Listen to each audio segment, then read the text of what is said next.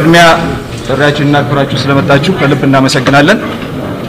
ያለው ካለው ሁኔታ አኳያ እንደምታዩት ባቀድንበት በፈለግንበት ቦታ ላይ ይህንን ጋዜጣዊ መግለጫ መስጠት አልቻልንም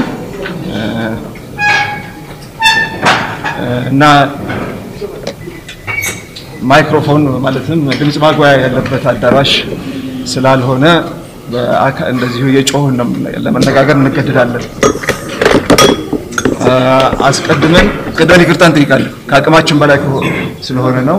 ብንችል ኖሮ ብንችል ኖሮ የሀገሪቱ ፖለቲካ ቢፈቅድልን ኖሮ መንግስት ቢፈቅድልን ኖሮ ምቹ በሆነ መድረክ ላይ እንገናኝ ነበር። በሚያሳዝን ሁኔታ ግን አሁንም ለውጥም ተደርጎ ይሄንን መድረክ ልናመቻችላችሁ አልቻልንም እና በጣም ይቅርታ እንጠይቃለን። መጀመሪያ የአቋም መግለጫ አለን። ይህንን የአቋም መግለጫ ኤልያስ ያነብላችኋል። ከዚያ ወደ ጥያቄና መልስ እንገባለን። የአዲስ አበባ ባለድራ ምክር ቤት ባልደራስ ጋዜጣዊ መግለጫ መጋቢት 25 2011 ዓ.ም የአዲስ አበባ ሕዝብ ጥያቄዎችን ምላሽ ሊሰጣቸው ይገባል። መጋቢት 1 2011 ዓ.ም በባልደራስ አዳራሽ በተሰብሳቢው ምልአተ ድምፅ የተቋቋመው የአዲስ አበባ ባለድራ ምክር ቤት ኢትዮጵያዊነትን፣ አንድነትን፣ እኩልነትን፣ ወንድማማችነትን፣ ሰላማዊነትን የእንቅስቃሴው መሰረት አድርጎ በህዝብ የተሰጠውን አደራ ከዳር ለማድረስ ደፋ ቀና እያለ ይገኛል። ሀገራችን ላለፉት ሶስት አስርተ ዓመታት እጅግ እኩይ የሆነ የከፋፍለ ግዛ ዓላማ ባነገቡ አምባገነኖች መዳፍ ወድቃ ብዙ ፈተናዎችን አልፋለች።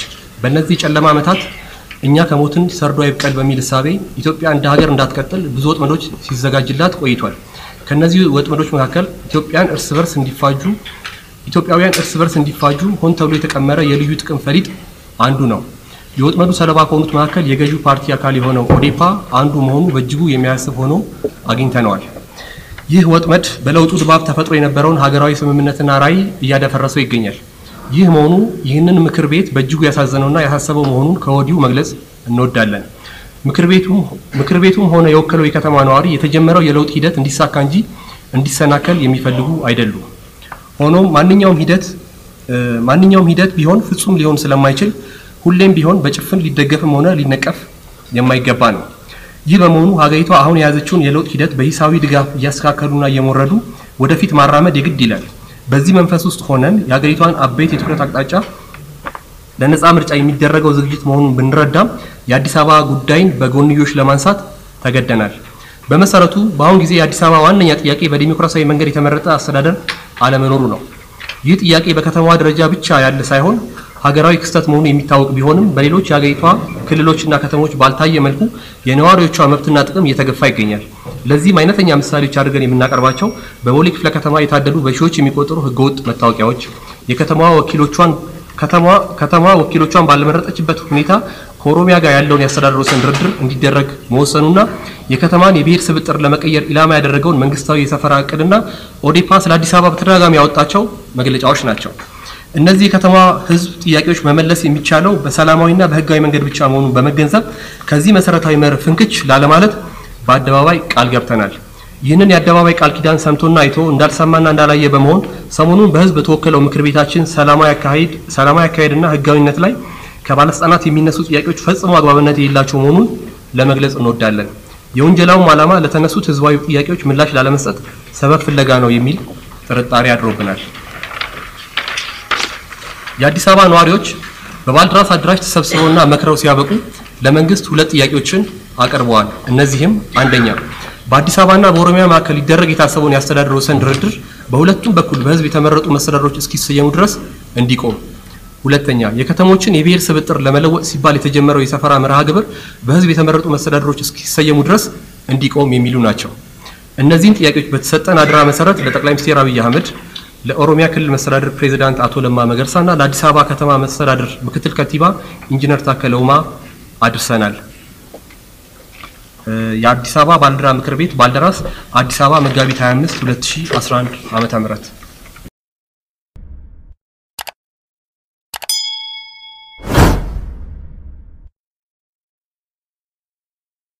ያለፈው ጋዜጣዊ መግለጫን በሚመለከት የቀረበው ጥያቄ አለ። ከእሱ ጋር እያያዥ የጠቅላይ ሚኒስቴሩ ቢሮ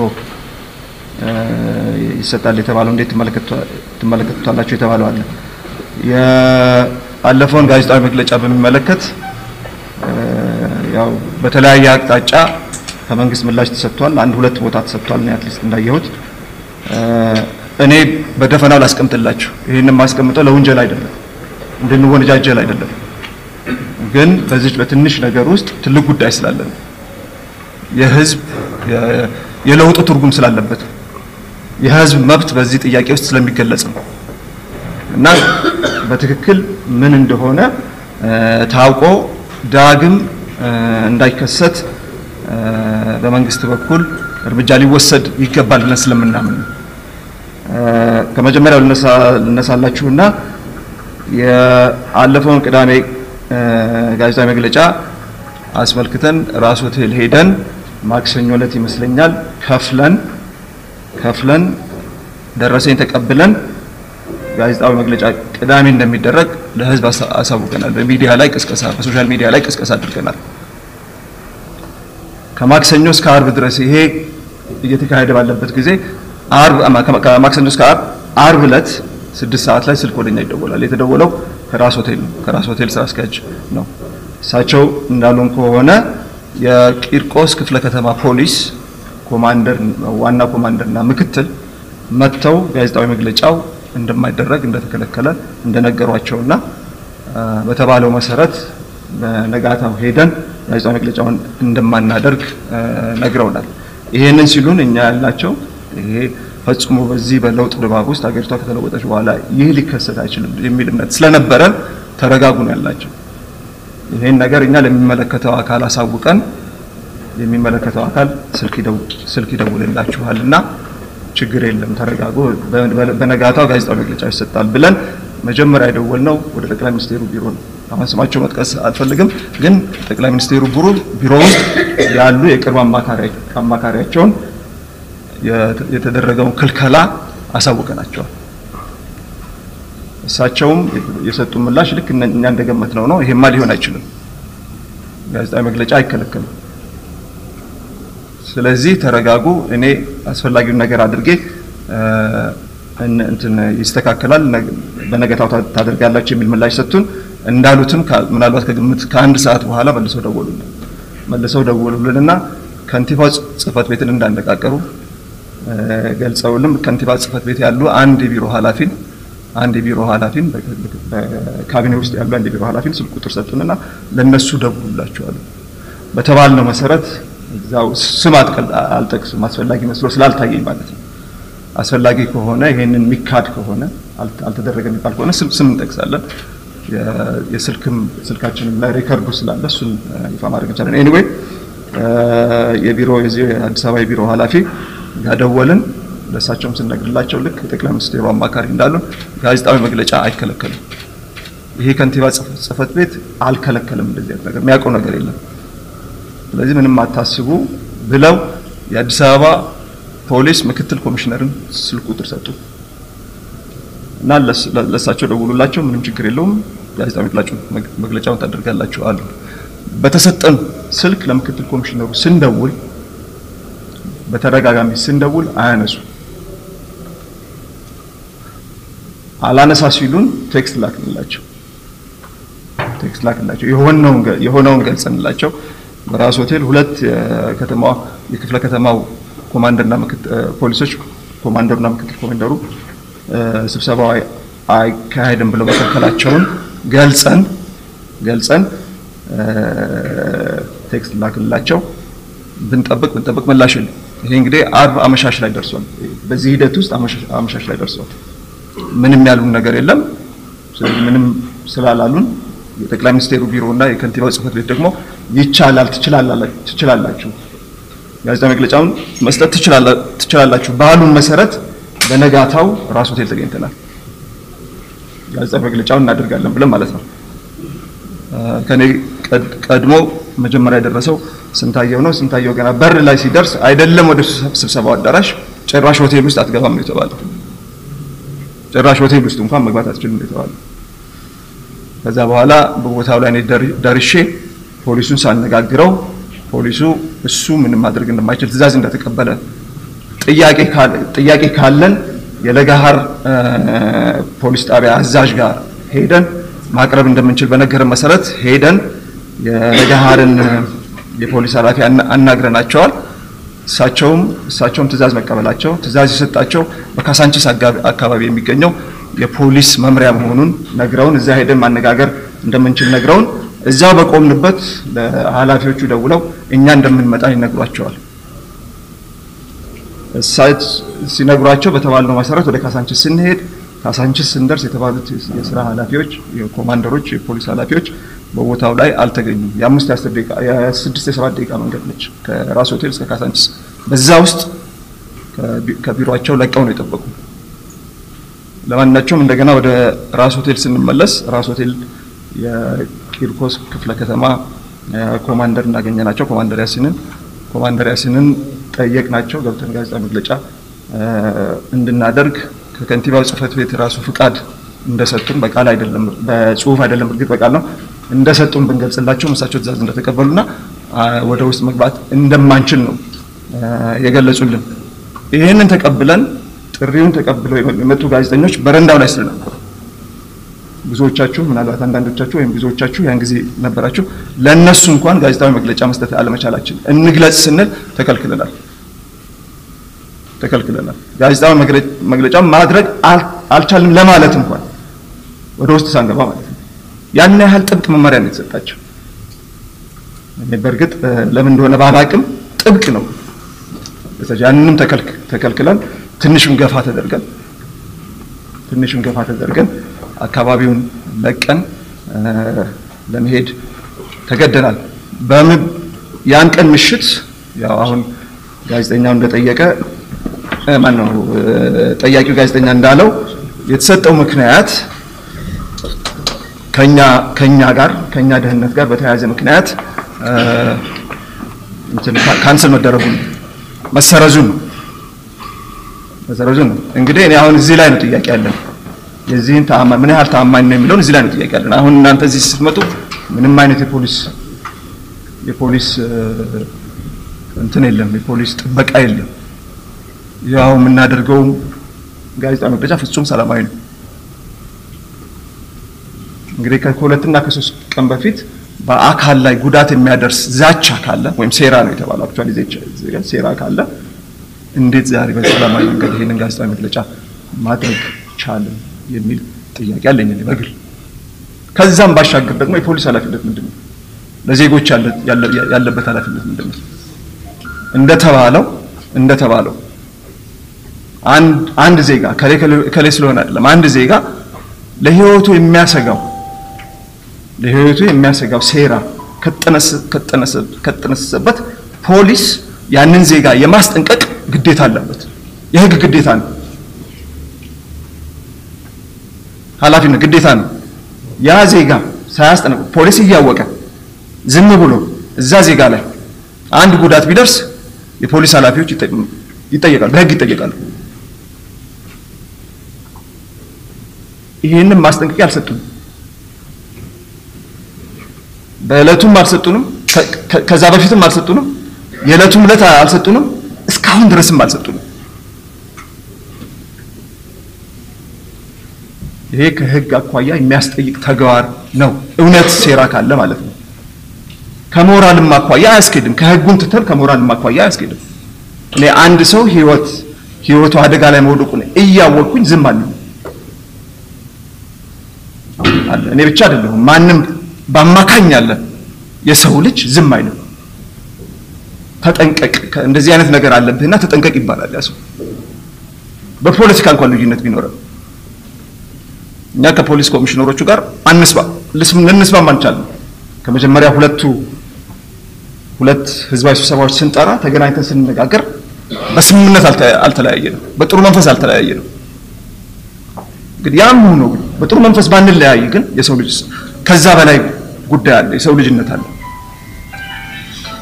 አንድ ሰው ህይወቱ በትክክል አደጋ ላይ አደጋ ውስጥ ከሆነ ጠርቶ ህይወቱ አደጋ ላይ ነው ብሎ ያስጠነቅቁ ይገባ ነበር።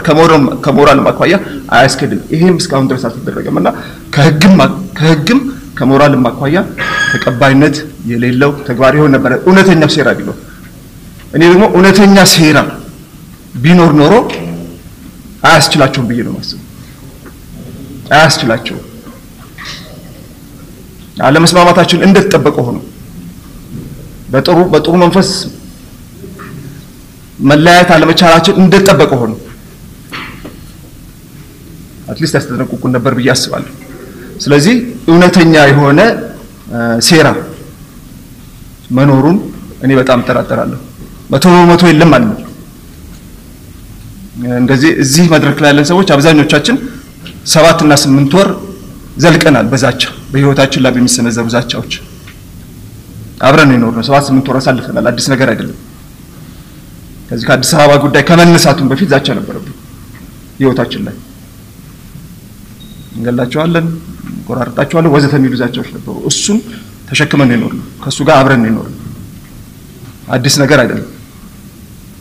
ለማንኛቸውም ያ እንደተጠበቀ ሆኖ እንዳልኩት እኔ አሁን እጠራጠራለሁ። ሌላ አዲስ ነገር በጣም የተቀናጀ ነገር የተባለው የተደራጀ ነገር ነው። በደህንነት መስሪያ ቤት የተደረሰበት ነው የተባለው። ይህ መኖሩን እጠራጠራለሁ።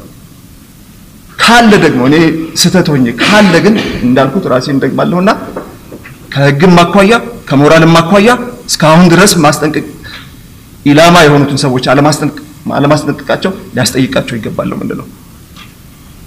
ሊያስጠይቃቸው ይገባል። ይሄ በቀላሉ የምናልፈው ጉዳይ አይደለም።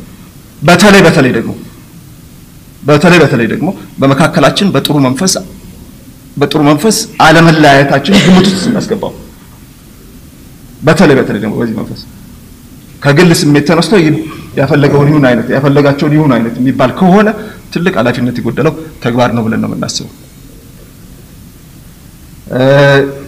የጠቅላይ ሚኒስትሩ ወደሚቀጥለው ይሄዳለው። የጠቅላይ ሚኒስቴሩ ቢሮ መግለጫ እንድትሰጡ ተፈቅዶላችሁ ነበር። እሱ እንዴት ትመለከቱታላችሁ ለሚለው እኛ ቤተ መንግስት አይደለም፣ እኛ ከህዝቡ ጋር ነው ያለን። ቤተ መንግስት አንገባም። እኛ የህዝብ ድምፅ ነው። ከቤተ መንግስት ውጭ ነው ያለን። ቤታችንም ከቤተ መንግስት ውጭ ነው። ወደ ቤተ መንግስት ከገባን የህዝብን ጥያቄ ይዘን ነው መግባት የምንፈልገው እና ጋዜጣዊ መግለጫ መስጠት መብት ነው መብት ነው። እንኳን አሁን አይደለም በህወሓትም ጊዜ በህወሓት ዘመን በአምባገነኑ የህወሓት ዘመንም ዘመንም ጋዜጣዊ መግለጫ እኔ መከልከሉን እኔ አላውቅም። እኔ አላስታውስም፣ ልሳሳት እችላለሁ። ግን most usually እንደማይከለከል አውቃለሁ። ህዝባዊ ስብሰባዎች ይከለከላሉ፣ ሰላማዊ ሰልፎች ይከለከላሉ።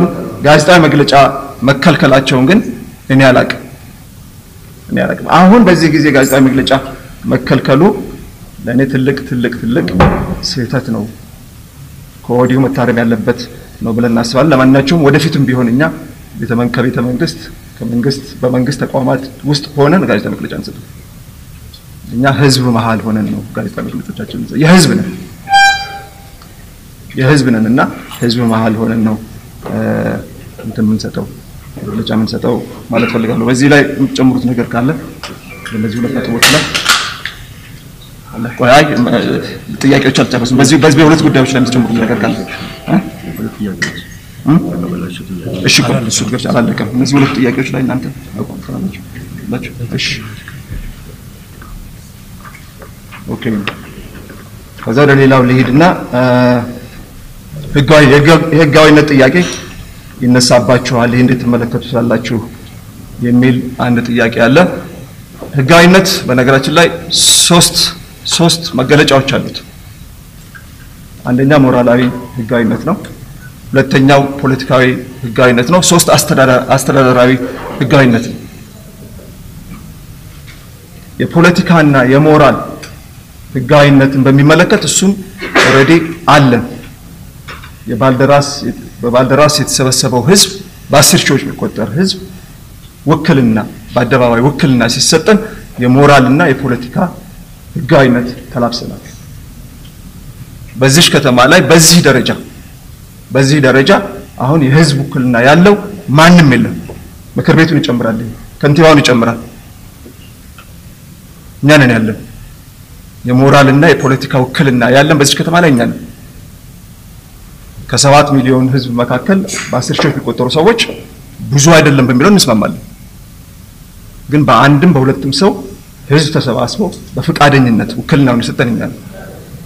የአዲስ አበባ ምክር ቤት እና የአዲስ አበባ ከንቲባ ይሄ ውክልና የላቸውም። ሌላው ሶስተኛው የአስተዳደራዊ ውክል ህጋዊነት እሱም በሂደት ላይ ነው። እሱ ያስፈልጋል አያስፈልግም እያልን አይደለም።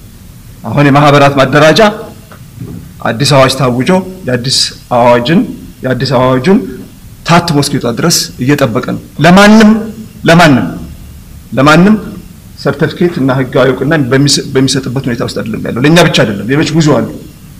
የሲቪክ ተቋማት በመቋቋም ላይ ያሉ የሲቪክ ተቋማት ሁሉም እንዲቆዩ አዲሱ አዋጅ እስከሚታተም በነጋሪት ጋዜጣ ታትሞ እስከሚወጣ ድረስ ቆዩ ብሎ እንዲቆዩ ነው የነገረው። እስከዛ ድረስ ህጋዊ እንቅስቃሴ አይከለከልም።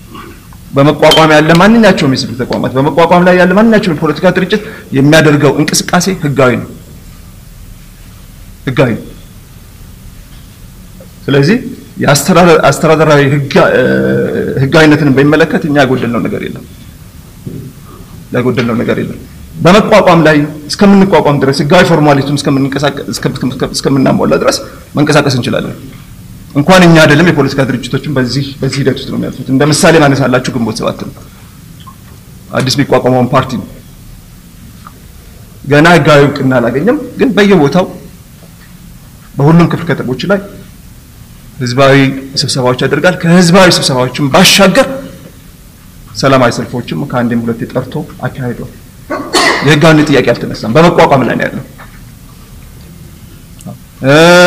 ከዛም ባሻገር ኦነግን ምሳሌ እንደ ምሳሌ ማንሳት እንችላለን። የተለያዩ የፖለቲካ ድርጅቶችን ከውጭ ሀገር የመጡት የፖለቲካ ድርጅቶች ማንሳት እንችላለን። ያው ነው ያለው መስፈርቱ። ለእኛ የተለየ መስፈርት ሊወጣ አይችልም። በመቋቋም ላይ ነን። ያንን ህጋዊ ፕሮሴስ ሲጠናቀቅ እውቅና እናገኛለን እና ህጋዊነት አለን። እኛ ደግሞ ትልቅ ክብደት የምንሰጠው ከአስተዳደራዊ እውቅናው በላይ ክብደት የምንሰጠው የሞራልና የፖለቲካ ህጋዊነታችንን ነው፣ ወኪልነታችንን ማንዴታችንን እሱን አሟልተናል ብለን ነው የምናስበው። ከዚሁ ጋር በተያያዘ ጦርነት ውስጥ እንገባለን የተባለው እንዴት ትመለከቱታላችሁ? የተባለ እኛ በባልደራስ ስብሰባ በነበረው ስብሰባ ውክልና የተሰጠን ቃል ኪዳን እንድንገባ ተደርገን ነው። ህዝቡ ቃል ኪዳን አስገብቶናል። ያ ያስገባን ቃል ኪዳን ምንድነው? እንቅስቃሴያችን ሙሉ ለሙሉ ሰላማዊና ህጋዊ መሆን አለበት ተብሎ ቃል ኪዳን ገብተናል። ከዚህ ቃል ኪዳን መውጣት አንችልም። ይህን ቃል ኪዳን አፈረስም ማለት ህዝቡን ከዳም ማለት ነው። ስለዚህ ጦርነት ቢከፈትብን ምላሻችን ጦርነት አይሆንም፣ ያው ሰላማዊነት ነው የሚሆነው። ለጦርነት እኛ ምላሻችን ጦርነት አይደለም። ዱላ ለሚያነሳብን እኛ ምላሻችን ዱላ ማንሳት አይደለም። ገጀራ ላነሱብን ምላሻችን ገጀራ ማንሳት አይደለም። ለሁሉም ያለ ቅድመ ሁኔታ ሰላማዊነትና ህጋዊነት ነው ምላሻችን። ታስረናል። እኛ በግል ያለን ፍላጎት ያፈለገ ይሁን በግል ፍላጎት ሊኖረን ይችላል፣ በግል አቋም ሊኖረን ይችላል። ግን እዚህ እናንተ ፊት የቀረብነው ግን ራሳችሁን ወክለን አይደለም። እናንተ ፊት የቀረበው ህዝብ ህዝብ ህዝብ ነው ወክለን የወከለን ህዝብ አለ። እሱ አስሮ ነው ሰላማዊና ህጋዊ መሆን አለባችሁ ብሏል ብሎናል። በሱ ስም እስከተንቀሳቀስን ድረስ የግድ ሰላማዊና ህጋዊ መሆን አለብን። ስለዚህ ምላሻችን ጦርነት አይደለም ብለን ጦርነት ካለ ጦርነት ካለ የሀሳብ ጦርነት ግን ለመፋለም ዝግጁ ነን። የሀሳብ የሀሳብ ፍትጊያ ውስጥ ለመግባት ግን በጣም በጣም በጣም ዝግጁ ነን። ትልቅም ስራ እንሰራለን ብለን ተስፋ